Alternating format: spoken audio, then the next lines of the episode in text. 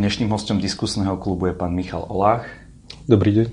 Dodám vysokoškolský pedagóg a riaditeľ Centra Resoty. Áno. Pán Olách, koľko percent svojho príjmu dávate na charitu?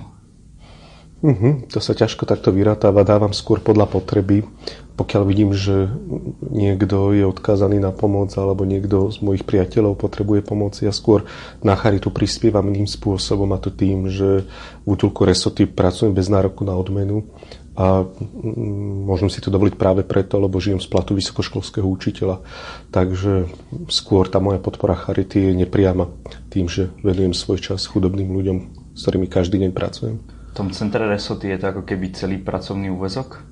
Ťažko to povedať. Anton Sarholec nechcel, aby sme tam trávili 80 hodín denne. On chcel, aby sme tam boli 3-4 hodiny denne. Koľko času tam aj trávim, pokiaľ neučím práve preto, aby sme tých ľudí nebalzamovali v takej nejakej mm, nesamostatnosti. Práve on chcel, Antonio Anton Sarholec tam chodieval na 3-4 hodiny denne, práve preto, aby viedol tých ľudí, aby sa vedeli sami jeden o druhého postarať, aby pokiaľ majú problémy na izbe, tak pomáhali zdravým chorým, mladší, starším. Pokiaľ sú niektoré zariadenia a niektoré sociálne služby postavené na tej vonkajšej pomoci, tak tých ľudí to vedie k takej letargii preto tam cieľene trávime iba niekoľko hodín denne a ostatný čas nechávame na nich samých. A funguje to už 26 rokov. Čo je to vlastne za centrum? Hm. Je to, resoty znamená resocializačné komunity, je to vlastne resocializačná komunita pre chudobných mužov, že je tam 40 chudobných mužov, bezdomovcov, ktorí sú spoločenstvom alebo rodinou v tom právom slova zmysle, pretože sme není sociálnou službou, sme ubytovňou, cieľene nie sme sociálnou službou z tých dôvodov, ktoré som hovoril pred chvíľou. Sme ako keby komunitou chudobných mužov, ktorí sa snažia nájsť napriek chudobe, starobe, možno mnohým chorobám nejaký zmysel v živote a v tých medziludských vzťahoch, ktoré tam žijú a chudia vôľu ísť ďalej niekam v živote. Toto vytvoril, Anton Sarhledzi volal, že ste moja zvláštna komunita. On bol reholník Salesián on bol, žil, bohužiaľ, čo ho trápilo až skoro do smrti, teda žil mimo aj rehole, aj dosť mimo formálnej cirkvi, tak on ich nazýval, že sú moja rehola. K Antonovi Srholcovi sa potom neskôr vrátime, ale je to smutná práca? Je tam smutno? Smutno mi je vtedy, keď vidím, že niekto zbytočne zomrie, napríklad pokiaľ ako sa stalo teraz nedávno, podľa môjho názoru teda bola zanedbaná zdravotná starostlivosť, pokiaľ prišli záchranári a nechali inému bezdomovcovi, aby podával eh, infúzky, aby mu vyťahol infúziu a ten človek do rána zomrel. Vtedy mi je smutno. Smutno mi je, keď vidím nejakú recidívu alkoholickú, alebo keď vidím, že niekto nedokáže bojovať so svojimi démonmi závislosti. Vtedy mi je smutno a vtedy niekedy no, musím ťažko hľadať zmysel svojej práce. Ako sa človek najčastejšie stane bezdomovcom? Tak není to len naša skúsenosť, ale aj výskumu Centra pre výskum práce a rodiny z roku 2016, v ktorom teda sa potvrdil známy fakt, že vyše 50% bezdomovcov sa dostalo na ulicu práve po rozvode a odchode od rodiny. To bol taký spúšťač, bolo to 51% podľa toho výskumu, ktorý sa robil v Bratislave. A je to aj naša skúsenosť. Častokrát ten rozvod, ale v kombinácii s odchodom od rodiny je ten prvý spúšťač. Potom častokrát, pokiaľ hovoríme o mužoch, sú samozrejme aj žen, ženy bezdomovky, aj deti, ale muži sú tou najviditeľnejšou, najväčšou skupinou. Tí muži častokrát idú bývať do ubytovne, častokrát majú krízu, vypijú si, prídu o prácu, tak naivne sa spoliehajú na to, že sa to nejako vyrieši. Príde určitý vek, nedokážu sa prispôsobiť novým podmienkam zamestnávateľov a zrazu sa ocitnú na ulici. Majú zrazu 55-60 a sú už ťažko upotrebiteľní aj na trhu práce. Často rozmýšľam nad tým, keby sa to mne stalo, hm. hej, že by som teraz v tejto chvíli sa ocitol na ulici, či vôbec je šanca, či to vy vidíte, že ten systém dáva šancu niekomu, uh-huh. kto sa chce ako keby zdvihnúť z tej zeme, keby nemal žiadne zázemie. Uh-huh. Je to možné, alebo je to taká fantázia? Problém ľudí, ktorí sa už dostali na ulicu, je ten, že oni trpia tou extrémnou chudobou nielen v materiálnom zmysle, že nemajú peniaze, ale aj v tom prístupe k produktom a službom. To znamená, že tí ľudia sú vyčlenení aj z dobrej zdravotnej starostlivosti, sociálnej pomoci, chýba im rodinné zázemie. To znamená, že títo ľudia sa dostanú na okraj spoločnosti a sami sa už väčšinou nedokážu vrátiť späť. Hovorí, taká skúsenosť naša aj odborná literatúra hovorí, že po takom roku plus minus, ten človek už je tak izolovaný a je tak naozaj marginalizovaný alebo vyčlenený na okraj spoločnosti, má tak spálené mosty aj e, medzi priateľmi, bývalými kolegami, rodinou, že už sa vlastnými silami nedokáže vrátiť e, do normálneho života. Výhodou Bratislavy a vôbec hlavných miest, kde je teda kumulovaných najviac bezdomovcov, je veľa pracovných ponúk a príležitostí. To je častokrát aj argument aj mnohých regionálnych poslancov alebo aj poslancov Národnej rady, však kto chce, že nech pracuje. Ale samozrejme človek nedokáže chodiť do práce, pokiaľ nemá kde spať, pokiaľ nevie, kde sa ráno zobudí, či ho niekto nezmáti alebo nezamrzne. Zachytil som takú iniciatívu, volá sa Housing First, uh-huh. čiže vlastne, že skôr ako tým ľuďom bez domova dáte uh-huh. čokoľvek, musia uh-huh. mať nárok na nejaké slušné bývanie. Uh-huh. Myslíte si, že toto je tá cesta? Uh-huh. Ja si myslím, že táto iniciatíva bývanie predovšetkým e, je veľmi dobrá, aj keď závisí od toho, ako ju chápeme. Niekto pod ňou chápe skôr obidenie sociálnych služieb a tej drahej sociálnej pomoci tým, že dáme ľuďom proste byty. Obávam sa však, že keby sme to urobili takto prvoplánovo všetkých ľudí bez domova, tak by sme vytvorili ďalšie geto, ako je Pentagon alebo Fortuna alebo iné geta, ktoré sú. Myslím si, že je to riešenie veľmi dobré práve pre rodiny s deťmi je to ehm, podľa mňa aj riešenie dobré pre ľudí bez domova, ktorí z mojej skúsenosti, ktorí na ulici nikdy neboli. To sú ľudia, ktorí po výkone trestu alebo museli odísť z rodičovského domu alebo následkom nejakého úrazu zrazu prídu o bývanie, tak myslím si, že pre nich je toto bývanie veľmi dobré, ale pre tých bezdomovcov, ktorí sú najviditeľnejší, najproblematickejší, domnívam sa, že oni potrebujú niečo viac ako len steny. Pretože čo tvorí domov? Sú to steny bytu domu alebo vzťahy? My sa domnívame, že sú to vzťahy a títo ľudia sa dostali mimo spoločnosť normálnu kvôli tomu, že zlyhali v tých medziludských vzťahoch, že im tie vzťahy nepomohli. Preto si myslím, že pre týchto ľudí práve tento, táto myšlienka Housing First by nemusela celkom dobre fungovať. Aj keď si myslím, že je to veľmi dobrý projekt. Ale... A v rámci teda vášho resocializačného centra, uh-huh. tam nachádzajú bezdomovci tieto potreby? Uh-huh. To je dobrá otázka. Často sa nám stáva, nie u všetkých, ale u mnohých našich chlapov, že idú bývať na ubytovňu, majú dokonca niektorí 400, 500, dokonca jeden vyše 700 eur dôchodok a častokrát sa z tej komerčnej ubytovne alebo bytu vrátia k nám práve preto, čo som povedal pred chvíľou, že človek môže mať steny bytu domu, ale nemá domov. To, to je veľmi dôležité si uvedomiť. A u nás sa snažíme vytvoriť ten domov práve cez tie medziludské vzťahy. Frankl hovorí, že zmysel života nachádzame cez uskutočňovanie hodnot. A práve to je to, čo sa snažíme u nás v Resote, aby tí ľudia sa snažili uskutočňovať hodnoty, ktoré ich vedú k dobru, k láske, k priateľstvu, k pokore, k milosrdenstvu, k všetkým týmto hodnotám, ktoré skutočne naplňajú život človeka a vďaka tomu tam mnohí nájdu skutočný domov. Samozrejme je to veľmi individuálne. Niektorí odchádzajú, niektorí si nachádzajú vzťahy partnerské, niekto uprednosti ubytovňu, častokrát aj kvôli tomu, aby mohol možno viesť menej zodpovedný štýl života, ale naozaj mnohí tí chlapi sa rozhodnú na žiť trvalo. 15 rokov býva Robkov, nás napríklad jeden z tých chlapov, ktorý ma teraz napadol. Mnohí sa vracajú z ubytovní a je to pre nich štýl života, aby neboli sami. Ako teda vrátiť eh, človeka, ktorý je už takto, dajme tomu, dlhodobo bezdomova, ako ho vrátiť do bežného života? Mm-hmm. Záleží si o to, že čo je to vrátiť do bežného života. U nás, sú väč- u nás je ten vekový priemer okolo 60.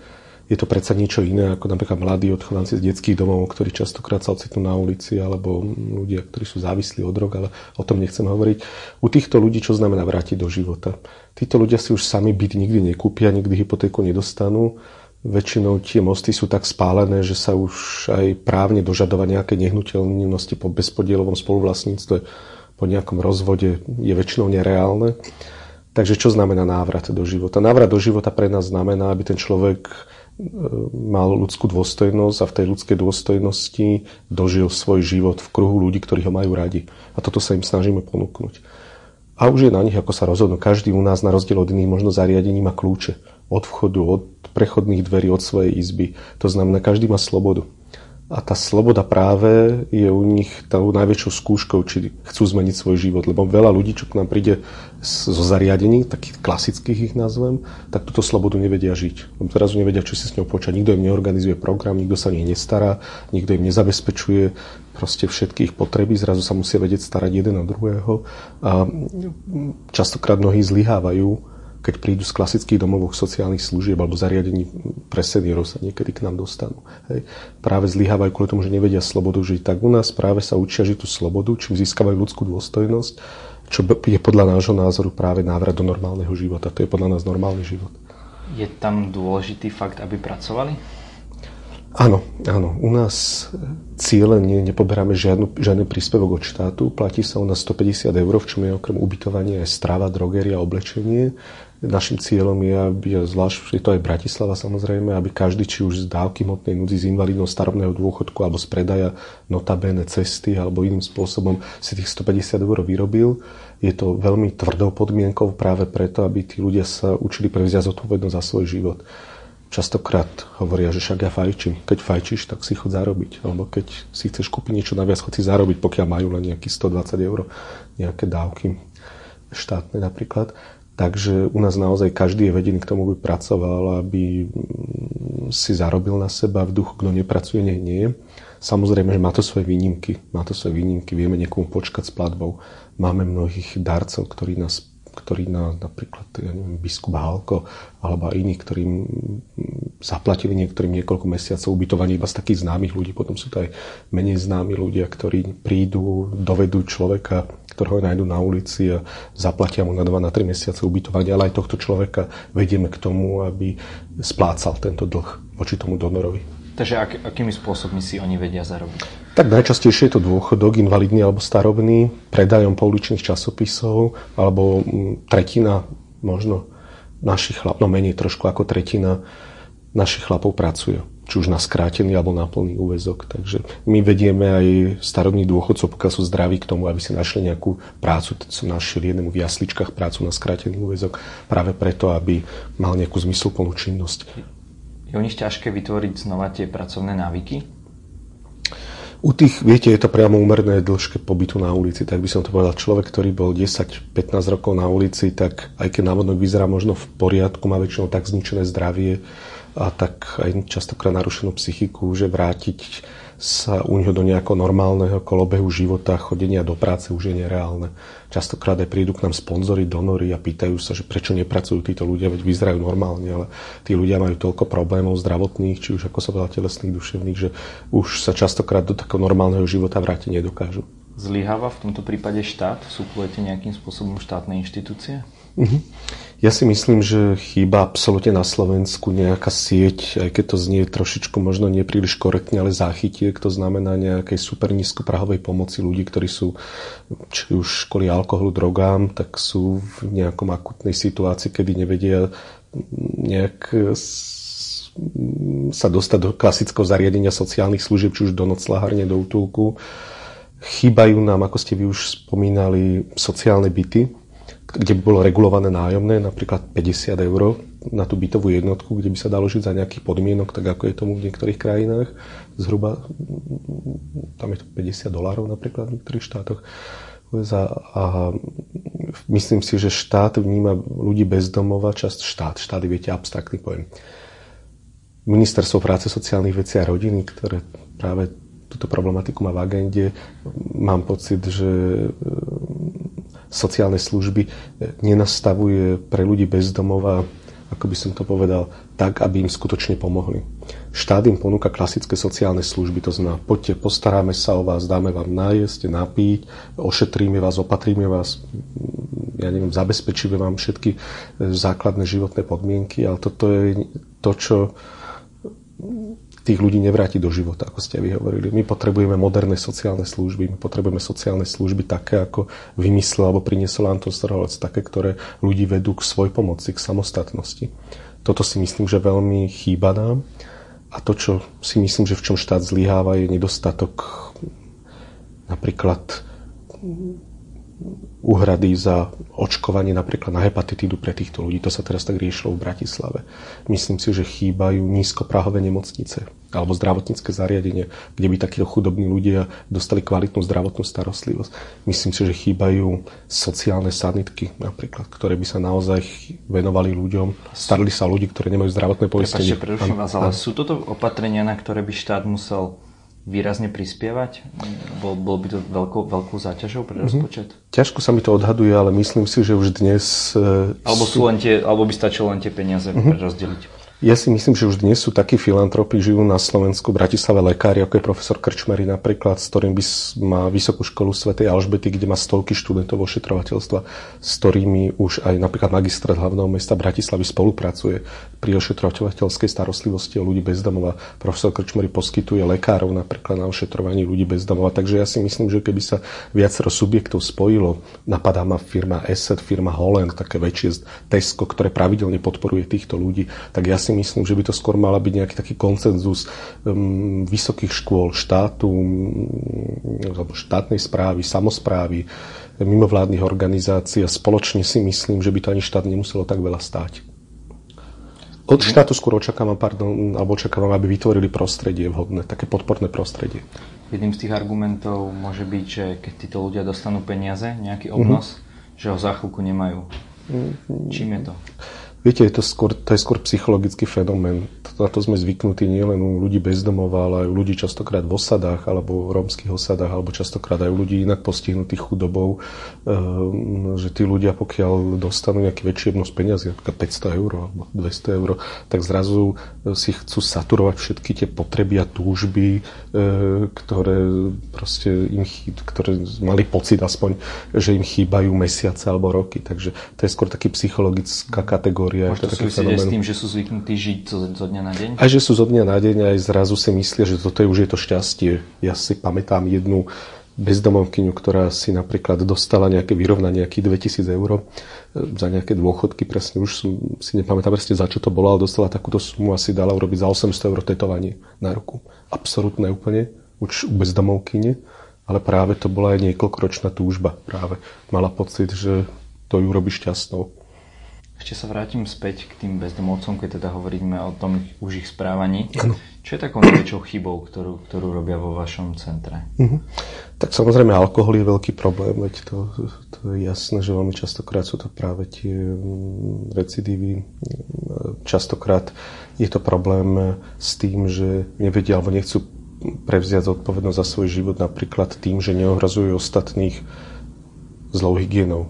To je veľmi potom sa rozmnožia ploštice, svra a tak ďalej. Takže doviezť k tomu, častokrát majú oni otupené tie vyššie city, častokrát tie medziludské vzťahy sú narušené. Práve doviezť k tomu, aby dokázali prevziať zodpovednosť za svoj život, za život iných, je takou najväčšou prácou na nich, aby neohrazovali svojim správaním ostatným, aby sa nesprávali rizikovo.